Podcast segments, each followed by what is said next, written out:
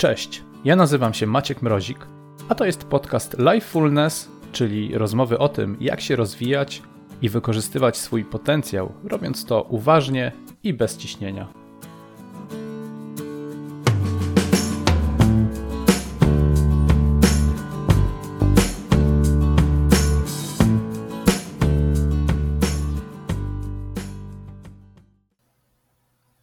To co? To zaczynamy. No to jedziemy. Głęboki oddech. No to jedziemy. Głęboki oddech i zaczynamy, czyli kolejny odcinek, kolejna odsłona podcastu o uważnym życiu. Chociaż w tytule jest uważny rozwój, ale ostatnio się właśnie zastanawiałem nad tym, że tak naprawdę to może po prostu chodzi mi o, w tym podcaście o takie uważne życie, takie e, tak, czerpanie z życia tego, co, co fajne i trochę ulepszanie tego swojego życia, więc w sumie wokół tego cały czas krążą wszystkie rozmowy. A dzisiaj jest ze mną Marta Wojtkowska-Radzicka.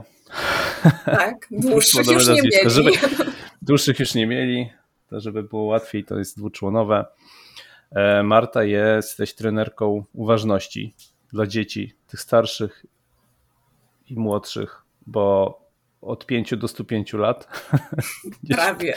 Dla tych najstarszych Prawie. już nie bardzo. Dzieciaki i mm. nastolatki.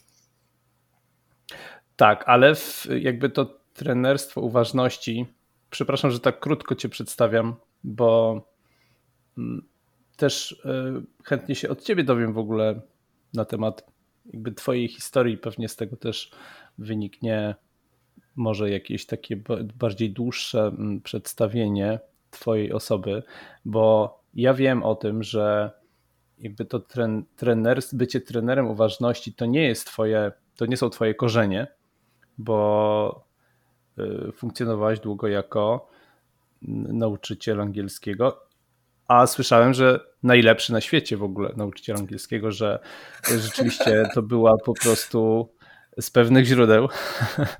Co ty I, masz za źródła? Tak, mam, mam swoje źródła i że, i że rzeczywiście robiłaś świetną e, robotę i e, pracując głównie z dziećmi, dzieci cię uwielbiały, a to chyba jest właśnie jakby to, to, co świadczy o tym, że robisz to dobrze. Boże, jakie e. zacne źródła, dziękuję. Zacne źródła. Więc może zacznijmy w ogóle od tego, skąd się wzięło. Aha, bo jakby też wa ważna rzecz jest taka, że rysujesz. I to też się gdzieś tam pojawiło w trakcie, mm, w trakcie Twojej drogi, i o tym też będę chciał z Tobą porozmawiać, jak tą pasję do rysowania, bo to wygląda na to, że jest to taka mega pasja Twoja, to rysowanie, coś, co Cię bardzo kręci i robisz to e, nieustannie. I to jest też w ogóle dla mnie bardzo ciekawy temat, i o tym też chciałem z Tobą porozmawiać o takim poszukiwaniu pasji, jak to się w ogóle u ciebie e, zadziało, że, że tak. Ale zacznijmy od początku. Mm, co się stało, że z nauczania e, dzieci stałaś się trenerką uważności? W ogóle jak, jak to się wydarzyło? Hmm. To jest trudne pytanie na dzień dobry. Ja myślę sobie, e, w ogóle Cię witam, Maćku. Na dzień dobry. Na dzień dobry. Wiesz co, ja, jak myślę sobie o tych, e, o tych przejściach, e, to ja chyba tego w głowie tak nie dzielę na bloki. Ja myślę, mhm. że to mhm. gdzieś sobie tak e, kiełkowało jedno w trakcie drugiego. Rzeczywiście korzenie mam belferskie.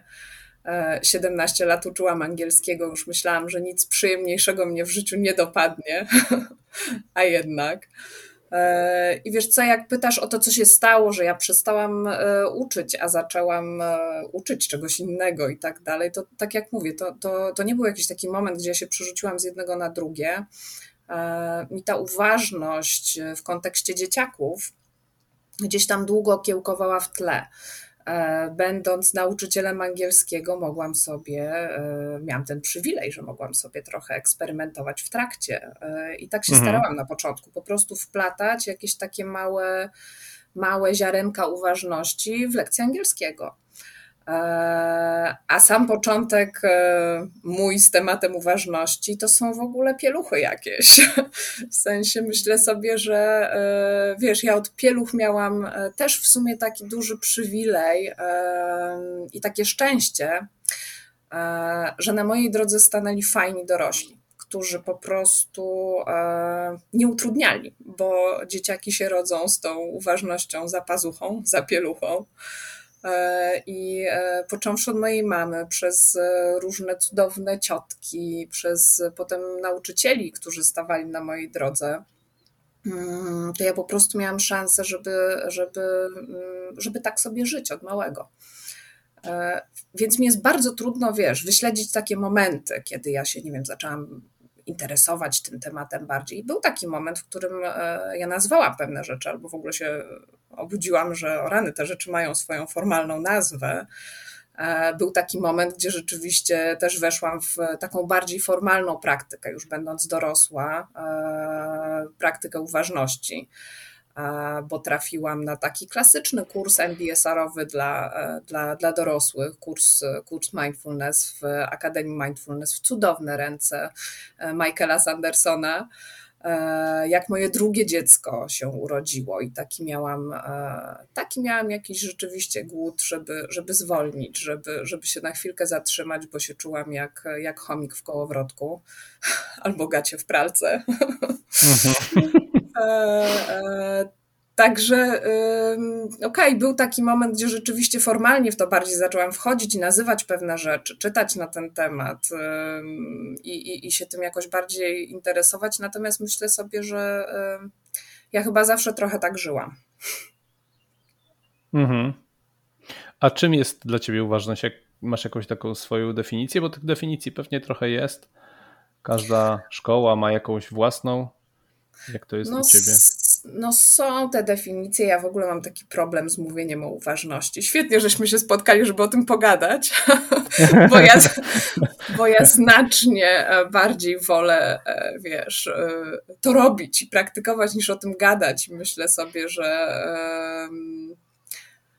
zbyt duże, ga, długie gadanie i czytanie o tym kurczę, dopóki nie zaczniesz tego robić, dopóty nie, nie, nie, nie poczujesz, co to tak naprawdę jest. Ale jakbym ci miała dać jakąś taką sensowną definicję, no to dla mnie to jest taki. E, bycie uważnym to jest posiadanie takiego guzika pauzy w kieszeni, e, który ci pozwala doświadczyć e, chwili obecnej z ciekawością, z życzliwością, z otwartością, bez od razu wjazdy z oceną, tysiącem interpretacji. To jest taka umiejętność doświadczenia tego, co do ciebie przychodzi z zewnątrz, za pośrednictwem Twoich zmysłów, czyli zapachy, widoki, e, faktury, których dotykasz, dźwięki, które słyszysz e, i tego, co przychodzi do Ciebie od, od środka, sygnałów z ciała, Twoich myśli, Twoich emocji. E, o, to jest uważność. Mhm. Czyli taka, takie zatrzymanie się tak. i i obserwacja tego, co się dzieje. Taka trochę Takie głębsza po niż po prostu. Pobycie. Mm. Tak. Mhm. Rozumiem. Dlaczego, dlaczego jest ważna? Dlaczego jest ważne w ogóle zatrzymywanie się? Bo strasznie pędzimy. A jak się strasznie pędzi, to jest taki moment, że już nic nie widzisz wyraźnie, że ci leci przez palce i nie masz czasu ani możliwości, żeby chwycić wiesz, wydaje mi się, że to jest trochę tak, e, no nie powiem nic odkrywczego. Żyjemy w takich czasach, e, że te obroty są naprawdę wysokie i, e, i lecimy. Jesteśmy ciągle albo dwa kroki do przodu myślami, planując, e, snując różne strategie, nie strategie, planując najbliższy dzień, najbliższy tydzień i tak dalej, albo jesteśmy dwa kroki w tył i przeżuwamy. Przeżuwamy, co nam się przydarzyło. Snujemy interpretację, a mogłam inaczej, a gdyby on tego nie powiedział, a gdybym e, tak wybrała jakąś inną opcję. I finał jest taki, że bardzo rzadko zdarza nam się być tu i teraz. A to jest to, co, co uważność daje. Po prostu pozwala nie przegapić, pozwala na chwilę wysiąść sobie z tego autopilota, na którym jedziemy mm, i się trochę rozsmakować. Bo życie, mhm. o, uwaga, teraz zacznę filozoficznie. Życie, wiesz, to są takie mikrochwile. Mi się wydaje, że my ciągle w życiu czekamy na takie wielkie różne wydarzenia, albo realizujemy różne wielkie cele, to też jest super, tak? Ale czekamy, aż uda nam się, nie wiem, wybudować wymarzony dom, albo zdobyć wreszcie jakąś wymarzoną pracę, albo osiągnąć, e, nie wiem, sukces w jakiejś dziedzinie, biegłość w jakiejś dziedzinie. To jest wszystko bardzo spoko. Mm, e, na temat, natomiast czekaj, przepraszam, bo mi dzwoni tutaj z prawa i z lewa, muszę wszystko powyciszać. przepraszam. Już. To się wytnie. Na, to się wytnie. Przepraszam. Może. Natomiast, y, natomiast y, wiesz, tak naprawdę życie to są te mikrochwile. To są te takie momenty, w których, y, w których coś czujemy, w których jest nam dobrze, w których jest nam smutno, w których, bo to nie są same miłe mikrochwile i to nie muszą być mikrochwile. W ogóle, żebyśmy wiedzieli, co miłe i sympatyczne, trzeba się trochę też przeczołgać przez, przez tą całą resztę. E, I to daje uważność daje nie przegapić tych e, cudnych mikrochwil albo trudniejszych mikrochwil, ale też daje możliwość pobycia z tym wszystkim. Tak, e, no bo żeby coś było fajne, to pewnie musielibyśmy wiedzieć najpierw, co to jest niefajne, żeby jakoś to sobie mieć jakiś punkt odniesienia. Mhm. Ale rzeczywiście tak jest, że bardzo dużo się mówi teraz o tym, że tak, że, że, że żyjemy w takim pędzie.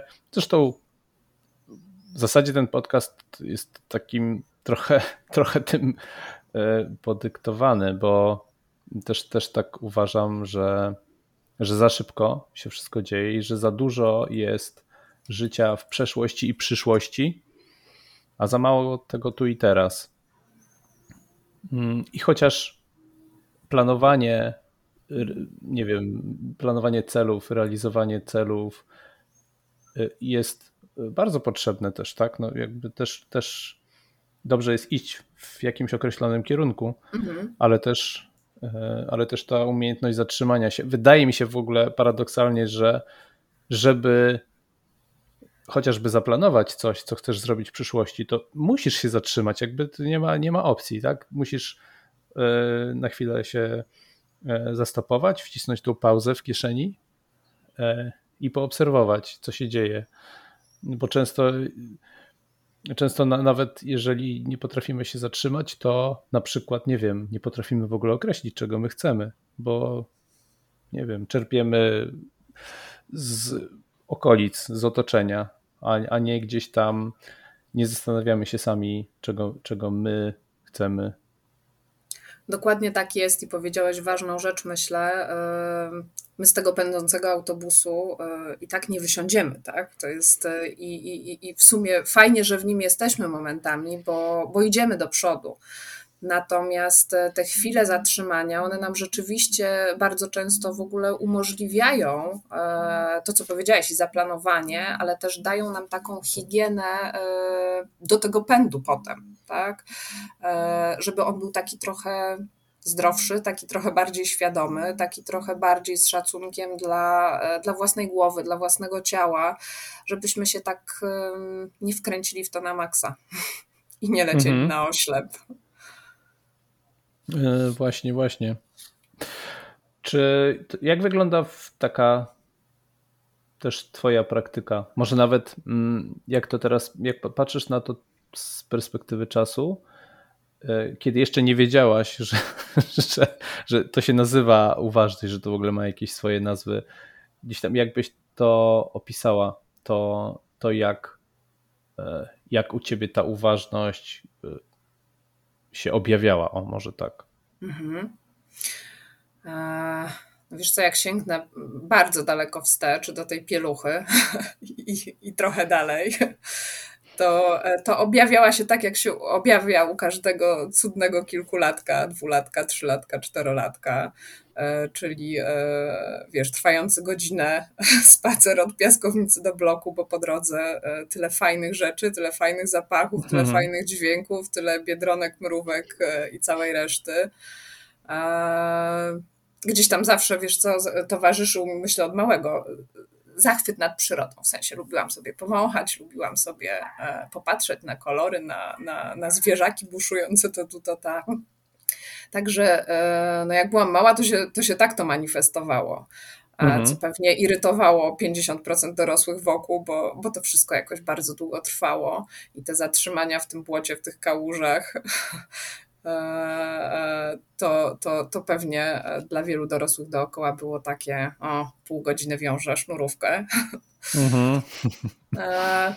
Potem wiesz, trudno myślę mówić o sobie, nie, nie wiem jak, jak to było, nie pamiętam już jak to było, jak chodziłam do, do, do podstawówki, do liceum. Pewnie to był taki moment, e, gdzie wsiadłam do tego autobusu pędzącego trochę e, siłą rzeczy. E, może mniej też wtedy było i okazji, i ludzi, którzy by e, jakoś tam zasygnalizowali, że można inaczej, że można wolniej, że nie wiem, ta matura to nie jest sprawa życia i śmierci.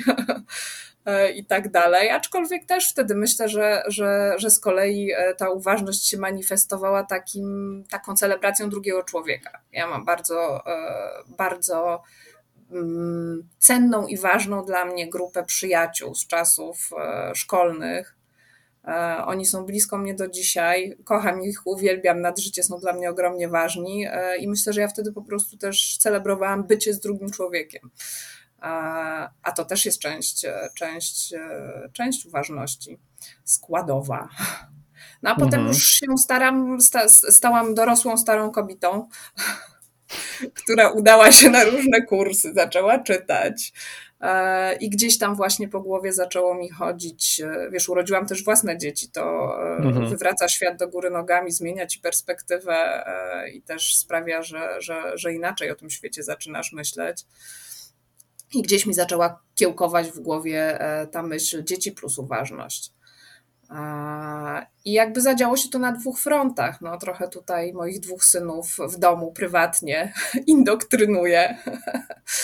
E, Eksperymentujesz. Eksperymentuję na nich, a i owszem. Są e, całkiem wdzięczną masą, czasami bardziej elastyczną, czasami mniej. E, ale mam to szczęście, że mogę sobie najpierw na nich poeksperymentować. No i pracuję też, też z dzieciakami w różnym wieku głównie podstawówka, ale też początki, początki liceum. Mhm. Głównie podstawówka, czyli między tak plus minus 7 a 14-15, mhm. tak? Tak. Gdzie jest trudniej? To znaczy, ja tak pytam, bo się domyślam, że, że pewnie im, im, im więcej, im, im, im, bardziej naście, to tym trudniej. Mhm. ale może tak nie jest, no nie wiem, to takie moje założenie. Wiesz co, w ogóle mnie zatrzymałeś tym pytaniem, bo się zaczęłam zastanawiać, yy, czy trudno i czy gdzieś trudniej rzeczywiście. Ja myślę, że inaczej. Yy, myślę, że inaczej. Yy, no nie wiem, jeżeli myślimy o młodszych dzieciakach, takie pierwsze klasy podstawówki, mm, to to są dzieciaki, które są jeszcze, e, jeszcze nie tak bardzo odklejone od tych, e, od tych czasów, kiedy właśnie tą, tą uważność miały za pieluchą. Więc u nich to jest tak troszkę na zasadzie odkurzenia i przypomnienia pewnych rzeczy. I aczkolwiek to już jest też taki moment z dzieciakami w wieku szkolnym, e, gdzie one wsiadają do tego pędzącego autobusu, tak? Pojawiają się, pojawiają się no ta chora ilość bodźców, tak, bajki, reklamy, komputery, gry, e, szkoła, zajęcia dodatkowe, e, fajnych bodźców też, tak, bo żyjemy w takich czasach, gdzie, gdzie tego wszystkiego jest dużo, co nie zawsze e, znaczy, że, że, że źle, tak, bo zobacz, ile jest super fajnych książek dla dzieci, ale to jest też kolejny, kolejny chaos i hałas. I te dzieciaki w tym siedzą. E, w tych dzieciakach, takich nawet wczesnoszkolnych, już się rodzi taki pewien rodzaj ciśnienia i od środka, i od zewnątrz. Tak? To są oczekiwania rodziców, szkoły, nauczycieli, ale też w ogóle oczekiwania tych dzieciaków względem samych siebie. One już e, sobie potrafią pocisnąć. E, no i co? I pojawia się takie przebodźcowanie, pojawia się zagubienie w emocjach już bardzo, bardzo wcześnie. Ulatnia się trochę ten zachwyt nad takim zwykłym wiesz, światem. Rozkojarzenie, czasu, problem z koncentracją, tak. To to jeśli chodzi, wiesz, o te, o te, o te młodsze maluchy, natomiast no, one są bardzo wdzięczną masą do mhm. współpracy, że tak powiem, bo, e, bo są otwarte, bo wchodzą e, z ciekawością rzeczywiście w te przeróżne nasze eksperymenty. E, bo i tak jak mówię, bo u nich wystarczy trochę jakby tego, wiesz, kurzu z, zetrzeć, tak, zdmuchnąć i one bardzo szybko odnajdują z powrotem ścieżkę do tego, do tego, co było i jak to było. Aczkolwiek taka ciekawostka, e, powiem Ci, że już e, dzieciaki w, w drugiej, trzeciej klasie szkoły podstawowej e, już jest dla nich wyzwaniem 30 sekund ciszy, posiedzenia po prostu w ciszy. Co też jest jakimś takim hmm. sygnałem czy, czy, czy, czy jakąś taką, taką myślą, która zatrzymuje, to jest dla nich wyzwanie. To jest dla nich trudne, to jest dla nich e, nudne, to jest dla nich dziwne. E, więc nawet z tymi młodszymi dzieciakami to zawsze, przynajmniej z, mo, z, mojej, z mojego doświadczenia wynika, że to zawsze potrzebujemy trochę czasu, kilku spotkań, e, żeby sobie wydeptać ścieżki, żeby to, że to dziwne, że to nudne, że to śmieszne, żeby trochę zaczęło być e, ciekawe, trochę zaczęło rodzić jakieś przemyślenia, trochę, żeby otworzyć jakieś drzwiczki właśnie na te różne eksperymenty, a zobaczmy, jak to będzie.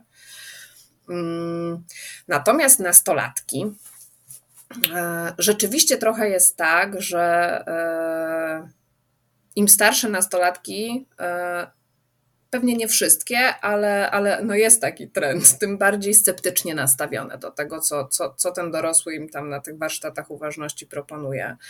Bo y, część z tych naszych ćwiczeń, z tych praktyk jest totalnie oderwana od ich stylu życia.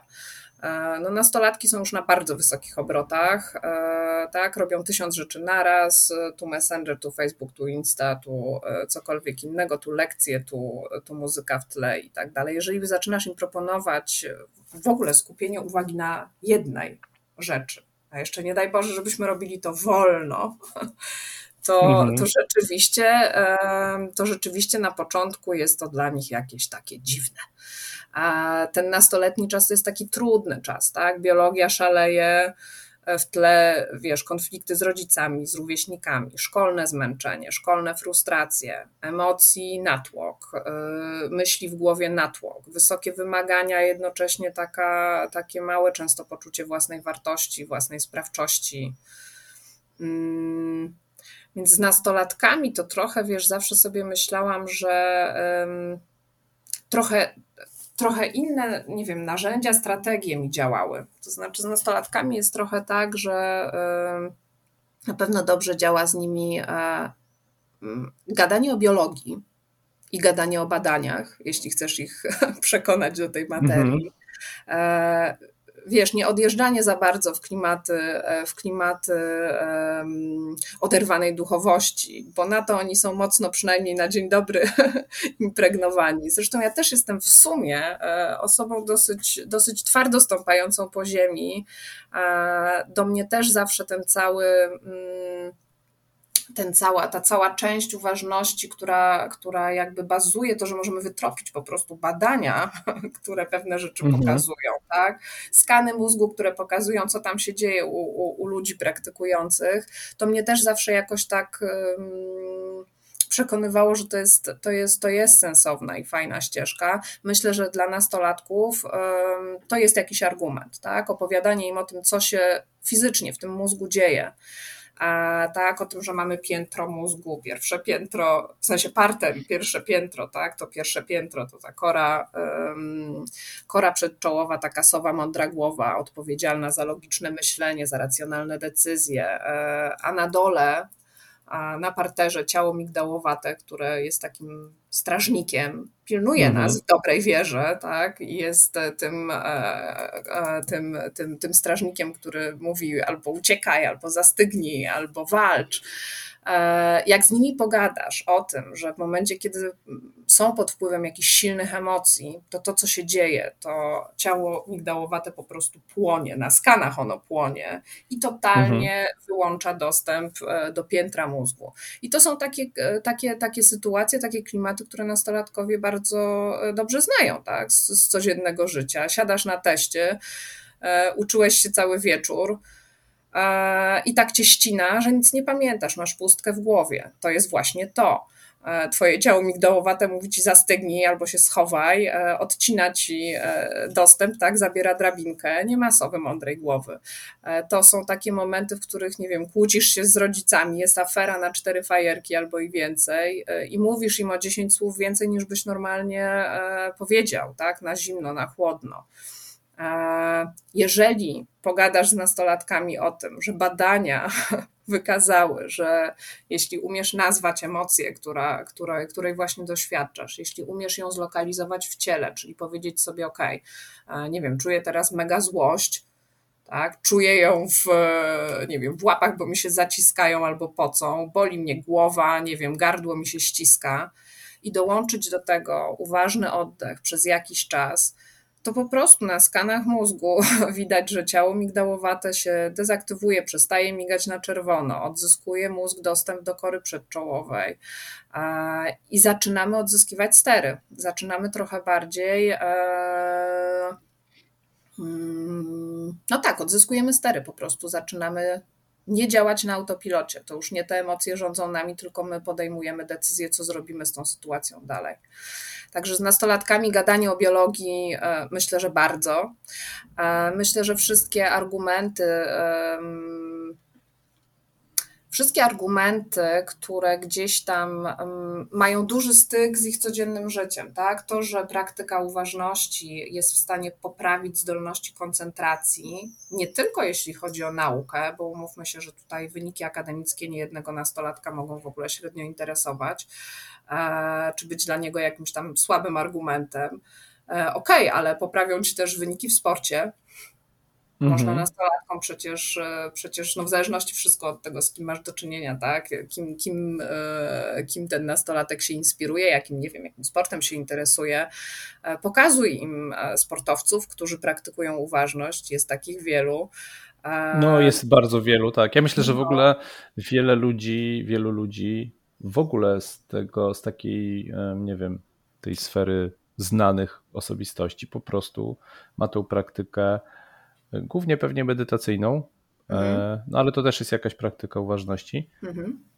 to, to, to jest to bardzo powszechne. W ogóle to się mówi, że jakby większość ludzi, którzy mają osiągnięcia, jest w tym duży udział też właśnie praktyki, no takiej pracy mentalnej. Mhm. E, no i myślę, że dla nastolatków jest to argument, wyniki w sporcie, wyniki w nauce, wyniki w graniu w gry.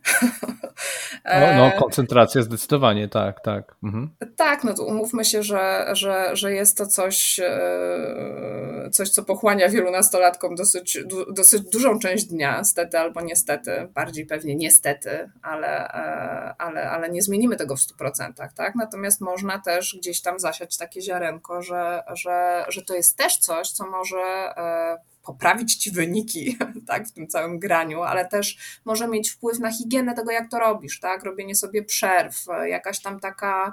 E, mało może formalna, ale taka, taka mini praktyka z oddechem pomiędzy i tak dalej, też ci pomaga się nie doprowadzić do stanu, w którym e, już ci nic nie wychodzi, już ci tak zależy, żeby tam kolejne levele sieknąć, e, a, a, a już ani skupienie, ani, e, ani, ani relaks, ani przyjemność tak naprawdę. Więc to też są jakieś tak. argumenty, które pomagają, wiesz, zasiać to pierwsze ziarenko, sprawić, że ten nastolatek się zatrzyma przynajmniej na tym i trochę go to zafrapuje. E, I my, myślę sobie, że w, w klimacie nastolatków, e, wiesz, zdecydowanie lepiej jest działać i pokazywać, e, niż gadać do nastolatka z wysokiego C i, i, i perorować o tej uważności, co mu to daje, jakie to ma wielkie benefity dla niego oczekujące. Myślę, że jak nastolatek widzi, jak rodzic z tego korzysta, tak? jak rodzic praktykuje, właśnie bardziej bądź mniej formalnie, tak?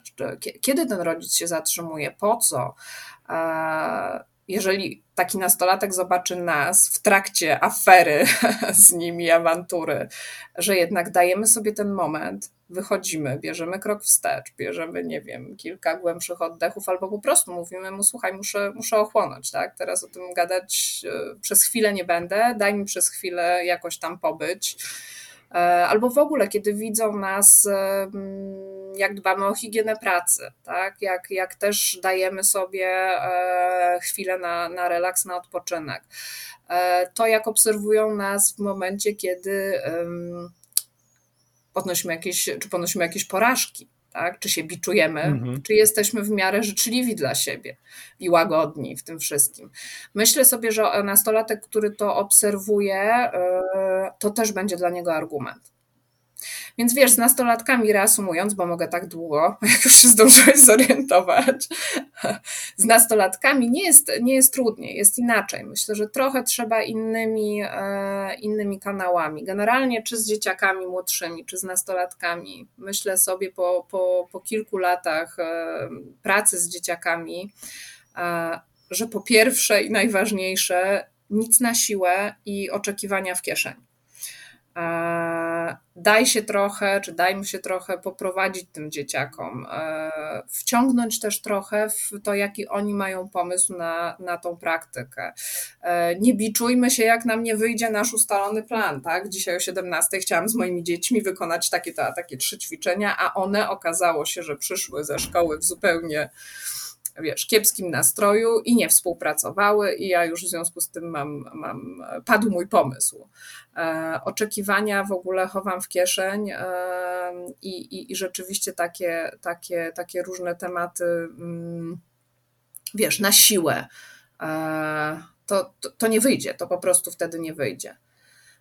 I myślę też o języku, jakim się, jakim się e, gada z dziećmi, pracuje z dziećmi, w, w, zresztą nie tylko w, w, tym obszarze uważności, no jak myślę o uczeniu angielskiego albo czegokolwiek innego, jakiejkolwiek pracy z dzieciakami, no to też trzeba mówić do nich normalnym językiem, tak, ich językiem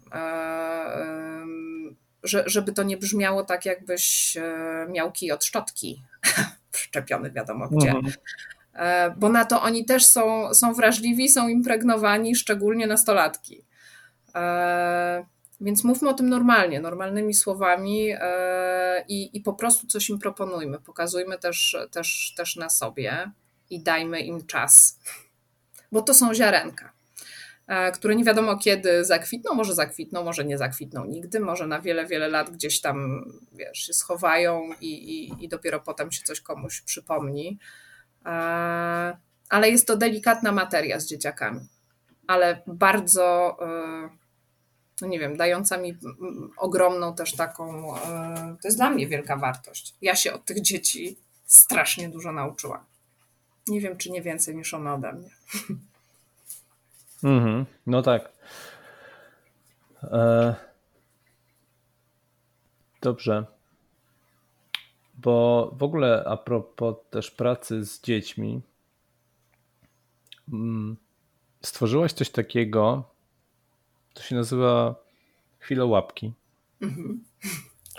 Bazując też trochę na y, Twoich umiejętnościach rysowania i tej, tej pasji związanej z rysowaniem.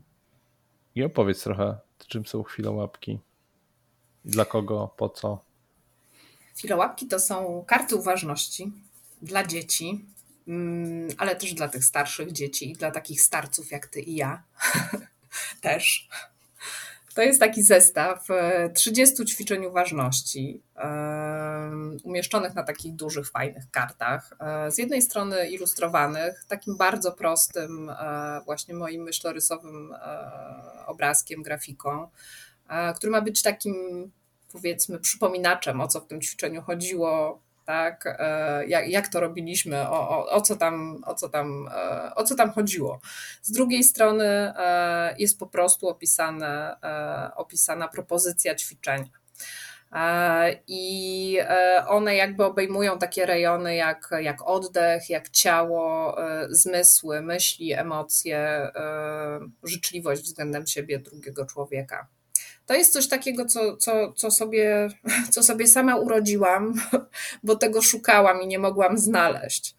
To znaczy, ja, ja potrzebowałam.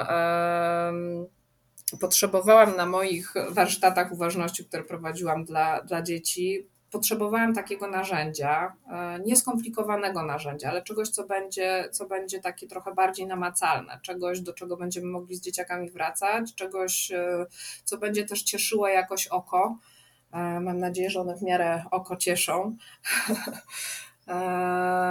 Ale też tworzyłam te chwile na, na początku jakby rzeczywiście z myślą taką egoistyczną dla siebie, tak, bo chciałam to mieć, a tego nie mogłam nigdzie znaleźć. Mhm.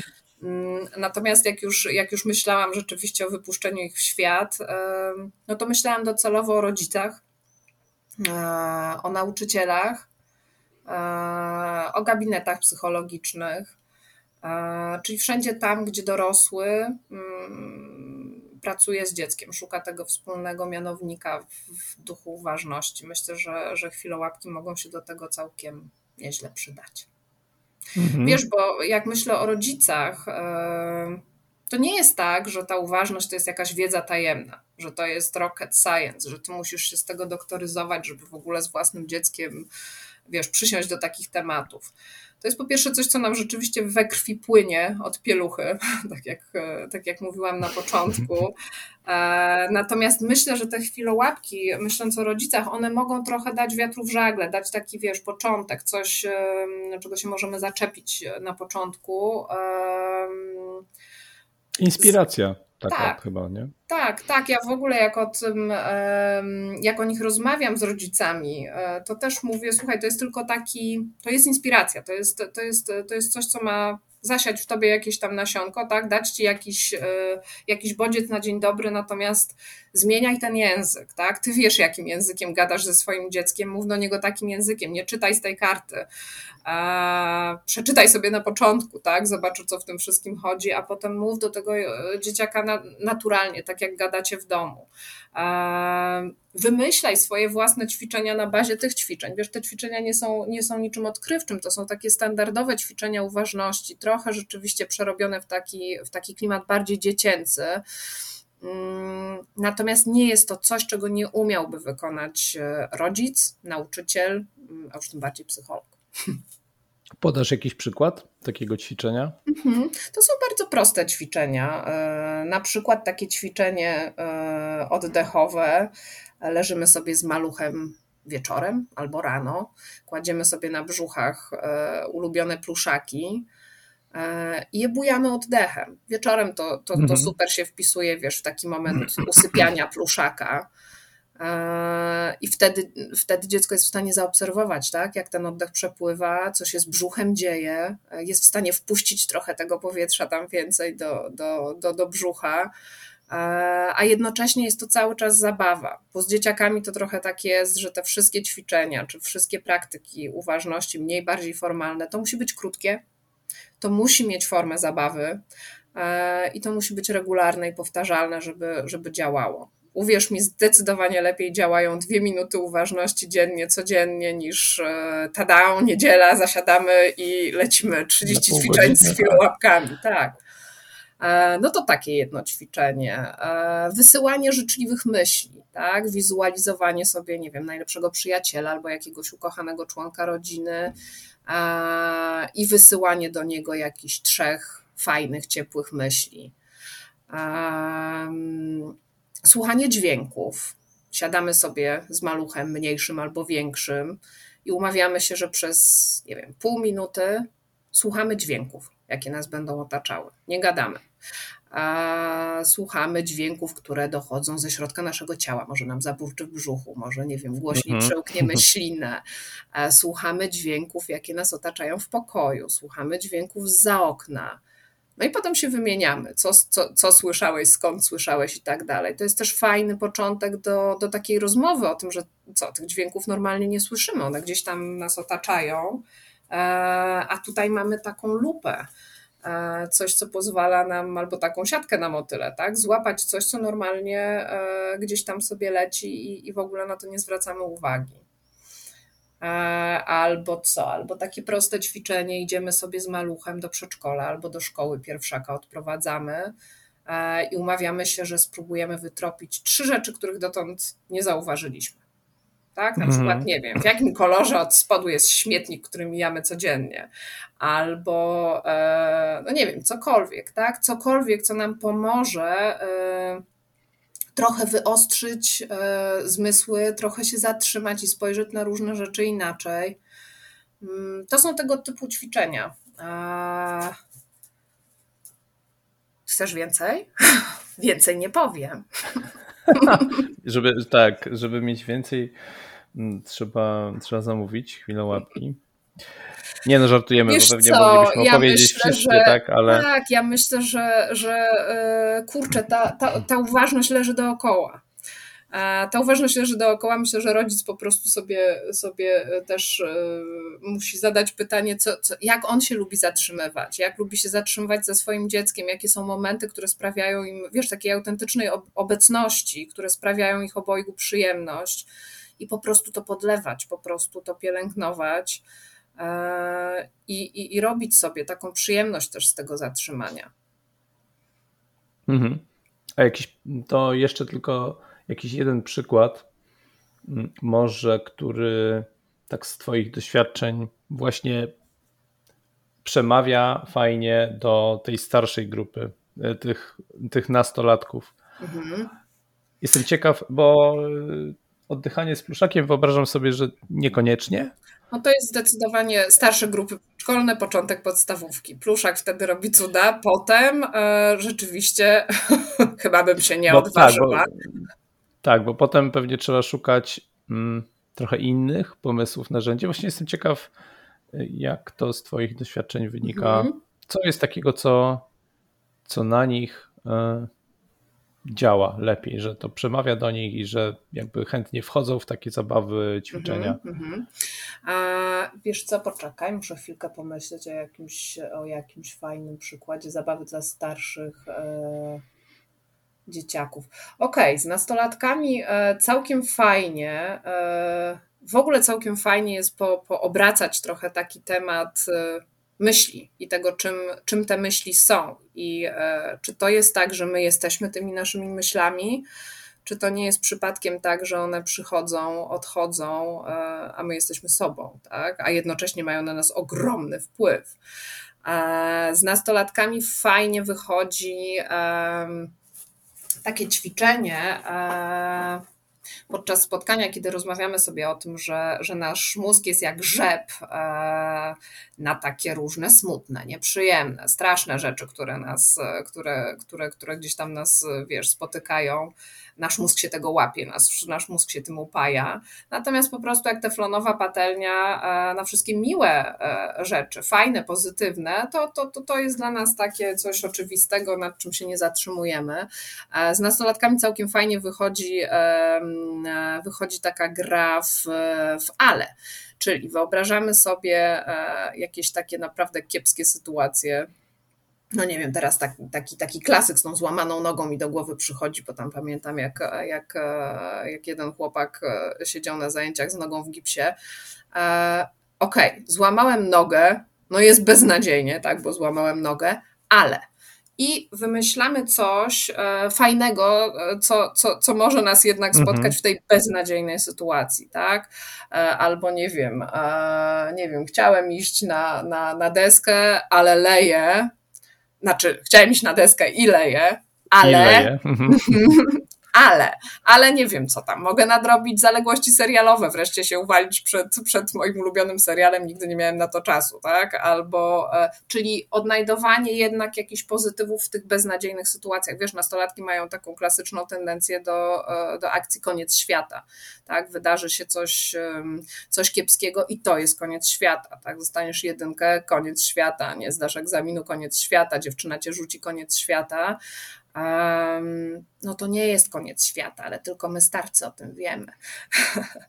Także wszystkie takie tak, tak. ćwiczenia, tak. które gdzieś tam zahaczają, wiesz, o to, że e, że to są jednak tylko myśli. E, jest też takie ćwiczenie, które jest e, dosyć dużym wyzwaniem dla nastolatków. Nie robimy tego na pierwszych zajęciach.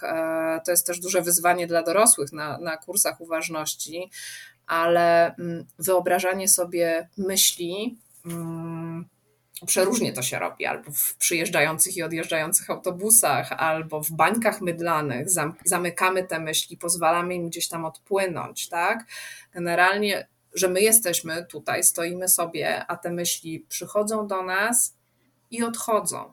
E, na pewnym etapie pracy z nastolatkami e, daje się to już zrobić, i to też zasiewa w nich właśnie taką, e, taką, taką fajną myśl o tym, że te myśli to nie ja, tak? I że to trochę jak pogoda.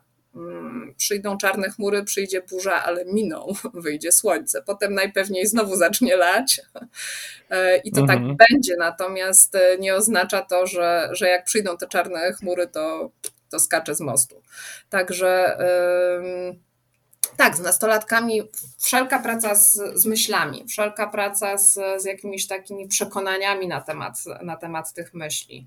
E, klimaty dotyczące e, życzliwości też bardzo fajnie z nastolatkami działają. E, samo życzliwości to jest trudny temat chyba i, i, i z młodszymi dzieciakami, i, i ze starszymi dzieciakami. Wiesz, takie proste ćwiczenie jak krążące lusterko e, w grupie e, i zadanie na początku, powiedzmy, e, naszego spotkania, naszych, naszych zajęć. Powiedz do siebie po prostu serdeczne cześć, tak jakbyś witał najlepszego kumpla.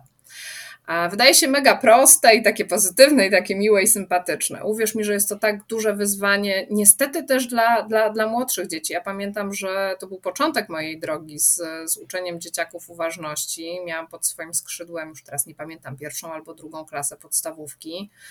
Mm, I po prostu to był wielki problem a dla dziewczyn to już był problem do kwadratu w ogóle, żeby jakoś tak, wiesz, zajrzeć w to lusterko, uśmiechnąć się tam, bo zaraz się włączały te wszystkie myśli, a ja brzydko wyglądam, ja nie lubię na siebie patrzeć.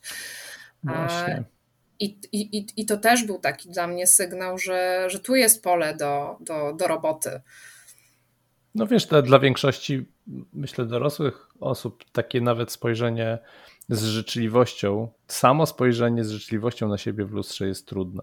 To już mhm. jest takim, już są, jest masa barier, która się pojawia w głowie. No to co mówisz, tak, że e, widzimy te niedociągnięcia, ale jest to, jest to trudne ćwiczenie, a ćwiczenie samo w sobie jest w ogóle bardzo fajne, no też dla, dla każdego, no nie tylko dla, dla dzieci i młodzieży. E, e, w ogóle takie ćwiczenia z lustrem, mm. to, to tak. Myślę takie podnoszące trochę poczucie wartości. E, i pewność siebie i spojrzenie na siebie trochę, trochę innym okiem. Ale to wszystko, co mówisz, to właśnie tak sobie myślę, że taki trening uważności to też takie skupianie się na tym, co rzeczywiście jest w, nad czym, co kontrolujemy, bo jedyne, co tak naprawdę w, jesteśmy w stanie kontrolować, co, co jest w, w, w ramach naszego wpływu, to jest to, co się dzieje w naszej głowie, bo jakby wszystko inne to są jakieś, e, jakieś wpływy z zewnątrz. Jest pogoda, jest, nie wiem, jakieś e, okoliczności nieprzewidziane i tak dalej, i tak dalej. I my często reagujemy na, na to wszystko, co się dzieje na zewnątrz, e, tak jakby, tak jak my byśmy mieli w ogóle na to jakiś wpływ. W sensie my się irytujemy tym, że coś się wydarzyło, mhm. tak jak mówisz, że nie wiem, pada deszcz i ja nie mogę czegoś zrobić i w ogóle, ale, ale tak naprawdę to, to jakby nie ma żadnego sensu, bo my i tak nie mamy na to wpływu. No. Tak, jedyne, jedyne na co na mamy co wpływ, tak. to, to co my sobie o tym deszczu pomyślimy, co my z tym zrobimy, tak. czy pójdziemy się frustrować i wkurzać, że miało nie lać i to nam pokrzyżowało nasze plany, czy wymyślimy sobie coś innego. To jest też yy, taki rejon, który świetnie działa z nastolatkami, rozbijanie przeróżnych sytuacji na, na, na, na takie czynniki pierwsze, na co masz wpływ w tej sytuacji, a co pozostaje zupełnie poza twoim, yy, yy, wiesz, poza twoją kontrolą. Myślę, że dla nastolatków jest silnym argumentem i takim czymś ważnym, że uważność pomoże im w pewnych e, rejonach odzyskać stery. Że te rzeczy, nad którymi rzeczywiście oni mogliby mieć kontrolę i o których mogliby decydować, to z powrotem te stery dostaną w swoje ręce. E, a jednocześnie właśnie zasygnalizowanie tego, że, że na większość rzeczy, szczególnie tych z zewnątrz, my po prostu wpływu nie mamy. I teraz pytanie, czy chcemy się porwać frustracją w tym temacie, czy, czy, czy po prostu zaakceptować fakt, e, że nie mamy i że jest jak jest i że poszukajmy w tym czegoś, co jest spoko. No. E, tak, to też jest taki, no, taki rejon e, fajnie działający z, z nastolatkami. Tak, myślę, że no w ogóle mówimy tutaj gdzieś cały czas rozmawiamy o tym kontekście mm, dzieci i młodzieży, ale e, tak naprawdę wszystko to odnosi się też do, do każdej innej osoby. E, czyli tu w ogóle na, na opakowaniu chwilołapek jest właśnie napisane, dla kogo to jest. Dla, dla dzieci małych i dużych, czyli od 5 do 105 lat, i dokładnie tak jest. E, jakby tak każdy... jest. Jak myślę o tych chwilołapkach, to też sobie w sumie wyobrażam, że robimy to wspólnie że, że ten rodzic gdzieś tam jest, to nie są karty do pracy dla, dla, dla dziecka, które siedzi z, z nimi samo w pokoju, tak? Potem no sobie może jakieś, e, jakieś, jakieś wariacje na temat wymyślać i wiem, że już sobie różne wdzięczne wariacje dzieciaki powymyślały, co jest cudowne i serce mi rośnie. E, natomiast gdzieś tam w tym wszystkim ja widzę tego, tego dorosłego mm, z różnych powodów, tak? Po pierwsze temu dorosłemu to, to, to równie dobrze robi, to raz. Dwa, ta wspólna praktyka też jest taka po prostu budująca, scalająca, nie wiem, rodzinnie, e, re, relacyjnie. E, mhm. I, i, I to też jest taka, taka fajna historia, jak robimy to razem. Plus tak naprawdę, jak myślę, wiesz, znowu o, o takim kontekście uczenia dzieci uważności, tak, czy pracowania z dziećmi w duchu uważności, dla mnie zawsze rodzic no, był niezbędnym ogniwem. To się nigdy nie działo, jeśli myślę o, o warsztatach, które prowadziłam, wiesz, to się nigdy nie dzieje tylko między mną a, a, a grupą, a, a, dziećmi, z którymi pracuję. Mi ten rodzic jest bardzo, bardzo potrzebny. Są rodzice, którzy w to bardziej, e, wiesz, chętnie wchodzą i, e, i rzeczywiście są, są, są bardziej zaangażowani. Są tacy, którzy są mniej, natomiast to jest, e, to jest połowa, jak nie więcej sukcesu tak? bo ja się z dzieciakami mhm. spotykam raz w tygodniu. Tych spotkań jest 8, czasami 12 w takim całym bloku. Natomiast to, co się dzieje przez pozostałe 6 dni, e, jest mega ważne. Dlatego ja w trakcie, w trakcie tych e, warsztatów, które prowadzę, e, mam ścisły kontakt z, z, rodzicami. To znaczy, wymieniamy się, wiesz, mailami, co się działo na zajęciach, jakie jest wyzwanie tygodnia, co można z dzieciakiem właśnie spróbować robić w domu bez ciśnień, bez, bez, bez klimatu na siłę, ale spróbować.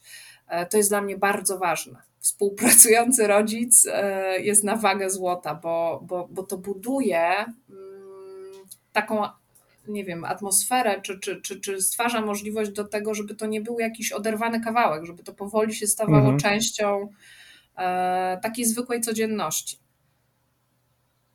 Ale zakładam, że jak rodzic decyduje się na przyjście z dzieckiem na warsztaty, no to jakby pewnie jest świadomy tego, że jest to z jakiegoś powodu istotne. No i najczęściej tak jest. No. E, wspomniałaś gdzieś tam w międzyczasie, padło słowo myślorysy, mhm. bo o tym nie mówiłem na samym początku, bo to jest jakby efekt mm, twojej pasji rysowania.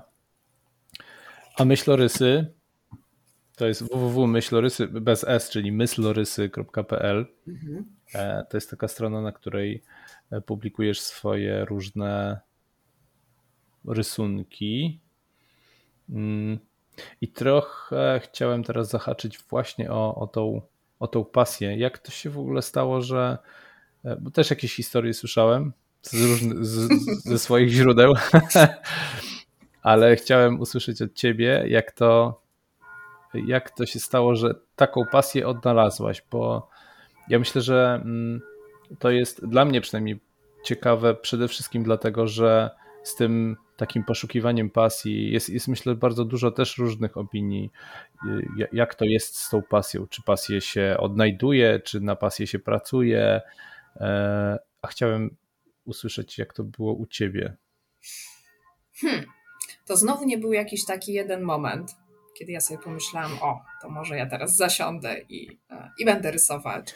E, te, te takie klimaty e, rysowania, bo od razu trzeba wyjaśnić, że to jest takie rysowanie przez małe R i sztuka przez małe S.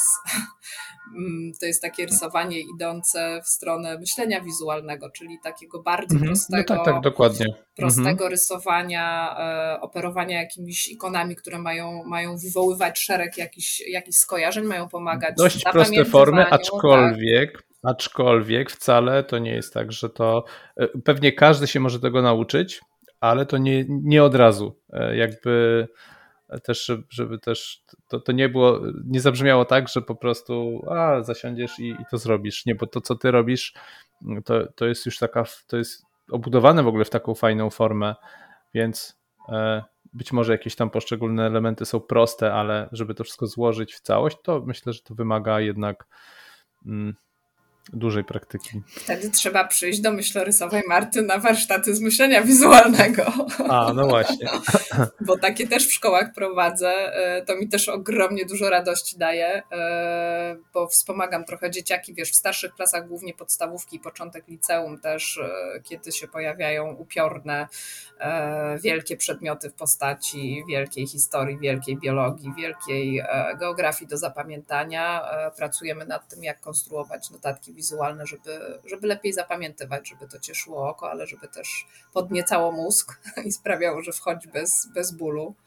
Natomiast wiesz co, no początki z tym rysowaniem też to dziwnie. No, ja zawsze sobie coś tam gryzmoliłam, usiłując zapamiętać czyli za, za moich czasów szkolnych. Gdzieś tam te notatki zawsze tak wyglądały, że, e, że jakiś tam kolor się wkradał, jakieś ludki się tam wkradały, jakieś ikonki się tam wkradały. Chociaż też bez przesady, bo, bo, bo, bo, pamiętam, że bardzo długo, no co, robiłam klasyczne notatki linearne, tak? 10 tysięcy stron, przez które potem przebrnąć to już był ból, a zapamiętać to już w ogóle. Natomiast ja myślę, że to się, e, to się u mnie zintensyfikowało na etapie, e, na etapie studiowania w kolegium nauczycielskim i, i wiesz, rozkminiania, jak jak tu zrobić, żeby, żeby nauczyć, jak tu zrobić, żeby, e, żeby to wszystko było jasne, klarowne i łatwo się to zapamiętywało. E, I to był ten moment, kiedy po prostu poczułam, że się muszę otrząsnąć z nadmiaru e, słów. Ja w ogóle nie wiem, czy zdążyłeś się zorientować, ale y, produkuję mega dużo słów na minutę.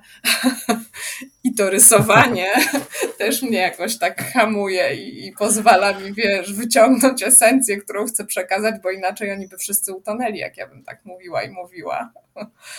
Także wiesz, gdzieś tam ten, ten belferski element chyba był, był początkiem, gdzie ja po prostu um, chciałam wytłumaczyć w szybki, lekki, łatwy, przyjemny, zapamiętywalny sposób. I, I, widziałam, że to zaczęło działać. Potem rzeczywiście się zaczęłam trochę interesować całą teorią stojącą za, za myśleniem wizualnym, jak to robić, żeby rzeczywiście działało, nie, nie tylko cieszyło oko, ale, ale, ale działało, tak? E, ułatwiało zapamiętywanie, ułatwiało kojarzenie.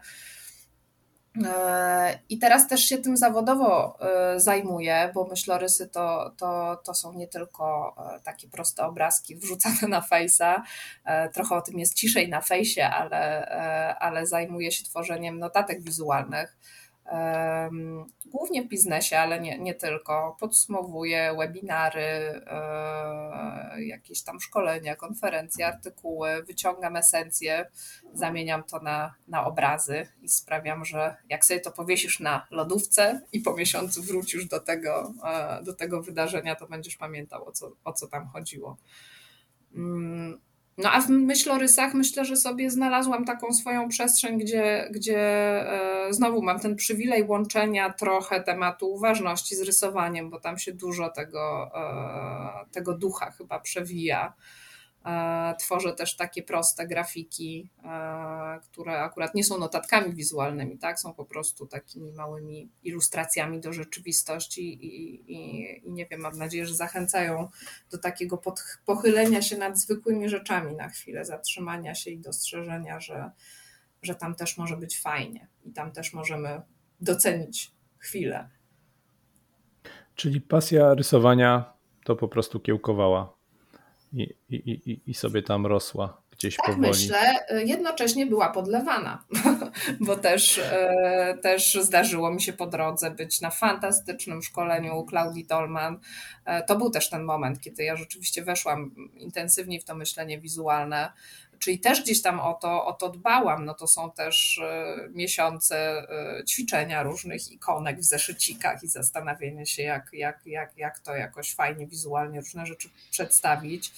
E, więc ona gdzieś tam jest też, to też jest moja praca, tak? I, i, I, też praktyka, jak popatrzę sobie na różne moje notatki sprzed iluś tam lat, one inaczej wyglądają niż, niż te teraz. Nie zawsze gorzej, po prostu inaczej. Więc widzę, że, że coś tam się u mnie pozmieniało.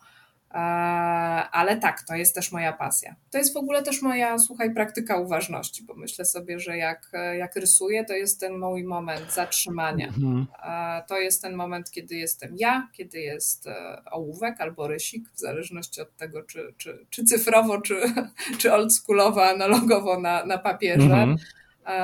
To jest ten moment, kiedy ja rzeczywiście zostawiam trochę to, co będzie, zostawiam trochę to, co było i wyostrzam światło latarki na to, co się dzieje, co się dzieje teraz. No proszę, czyli rysowanie może być też fajną praktyką uważności. To też, mm, to też ciekawe. Ale to, że, mm, że twoja pasja jest jednocześnie pracą, to absolutnie ci w ogóle nie przeszkadza. Znaczy nie, nie masz takich momentów, że tego to nie chce mi się rysować albo no bo jeżeli już działasz komercyjnie, to wyobrażam sobie, że nie wszystko musi być, nie wiem, dokładnie takie, ale. Dobrze sobie wyobrażasz. Wiesz co, to, że pasja jest moją pracą, e, to jest woda na mój młyn i to jest olbrzymi przywilej i to jest coś no coś, coś superanckiego, tak? Nie wyobrażam sobie latami wykonywać pracy, której, nie wiem, nie cierpię, brzuch mnie boli, jak mam tam pójść. E, I mam ten przywilej, że, że, że dalej mnie kręci to, co robię. Jak siadam do tego rysowania, to, to, to czuję przyjemne mrowienie po plecach. E, natomiast e, wiesz co, też trzeba, jeżeli pasja jest twoją pracą, też nie powiem nic odkrywczego, no trzeba dbać o, o, o higienę tego, co robisz. Ja też mam momenty, w których już nie mogę patrzeć tak, na ten rysik, na, na, na, na, na kolejne wyzwanie w postaci kolejnych dziesięciu notatek wizualnych do zrobienia. Mam takie momenty. To są momenty, w których rzeczywiście ja muszę trochę porobić coś innego. Więc też staram się, mówiąc brzydko, e, wiesz, nie, nie, nie zażynać się tą pasją. E, bo to no, ma bardzo równowagę jakąś znaleźć. Tak. Mhm. No tak, bo niektórzy mówią, że jakby w momencie, kiedy to, co lubisz robić, zaczynasz musieć robić, jakby możesz tak jakby przestawać to lubić. Bo często y, chyba też panuje taka opinia właśnie, że e, z jednej strony jedni mówią, że tak, spraw, żeby twoja pasja była twoją pracą, to nigdy nie przepracujesz ani jednego dnia, ale z drugiej strony myślę, że ta granica jest dość e, cienka i pewnie tak jak mówisz, trzeba uważać, trzeba zadbać o tą właśnie higienę tej równowagi, żeby jednak mimo wszystko wypełniać pewnie ten czas jeszcze czymś innym, żeby, żeby właśnie nie E, już ci bokiem po prostu to nie wychodziło, bo można pewnie znienawidzić to, co się robi. Zdecydowanie tak, dlatego ja sobie też postanowiłam.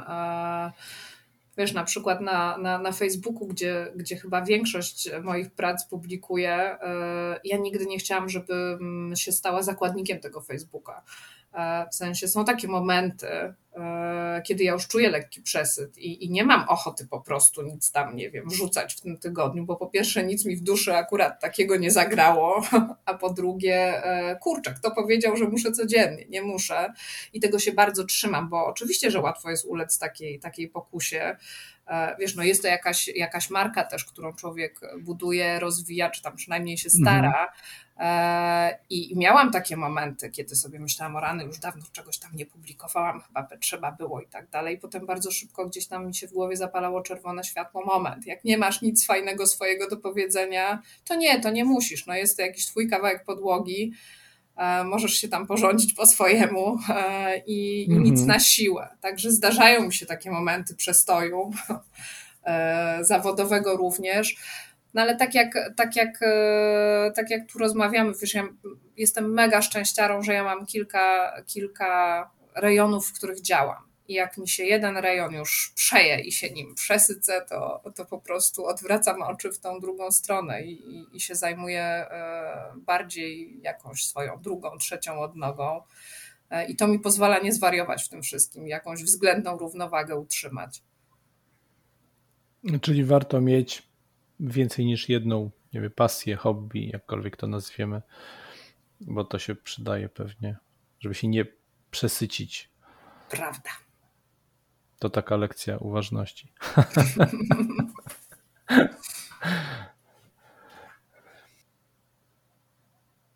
Coś na zakończenie. Jakoś tak myślę o jakimś takim podsumowaniu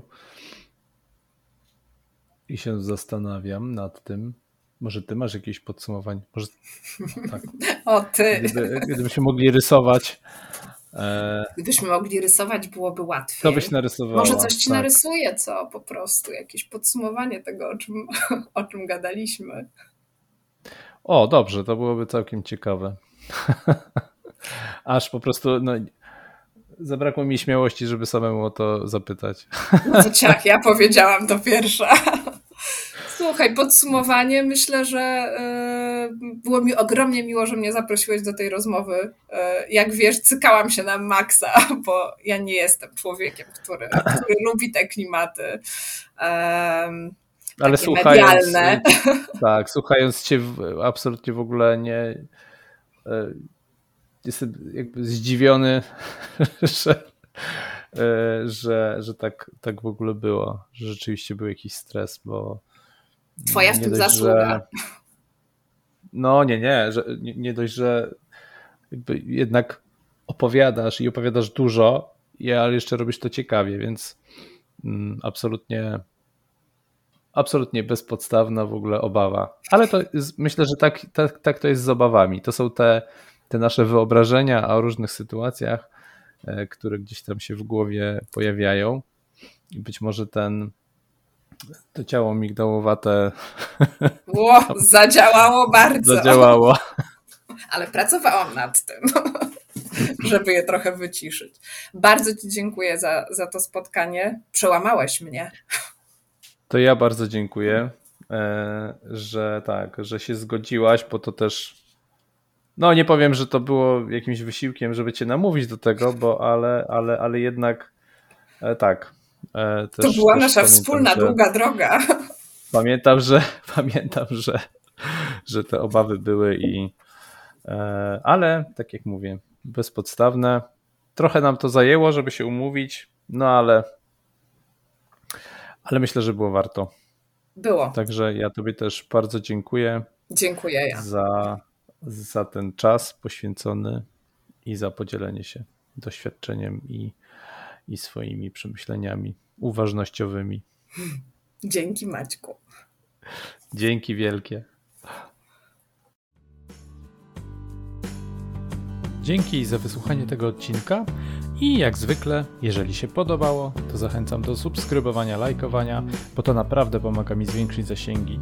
Jeżeli natomiast się nie podobało, to zachęcam do konstruktywnej krytyki w komentarzach albo w bezpośredniej wiadomości. Do usłyszenia.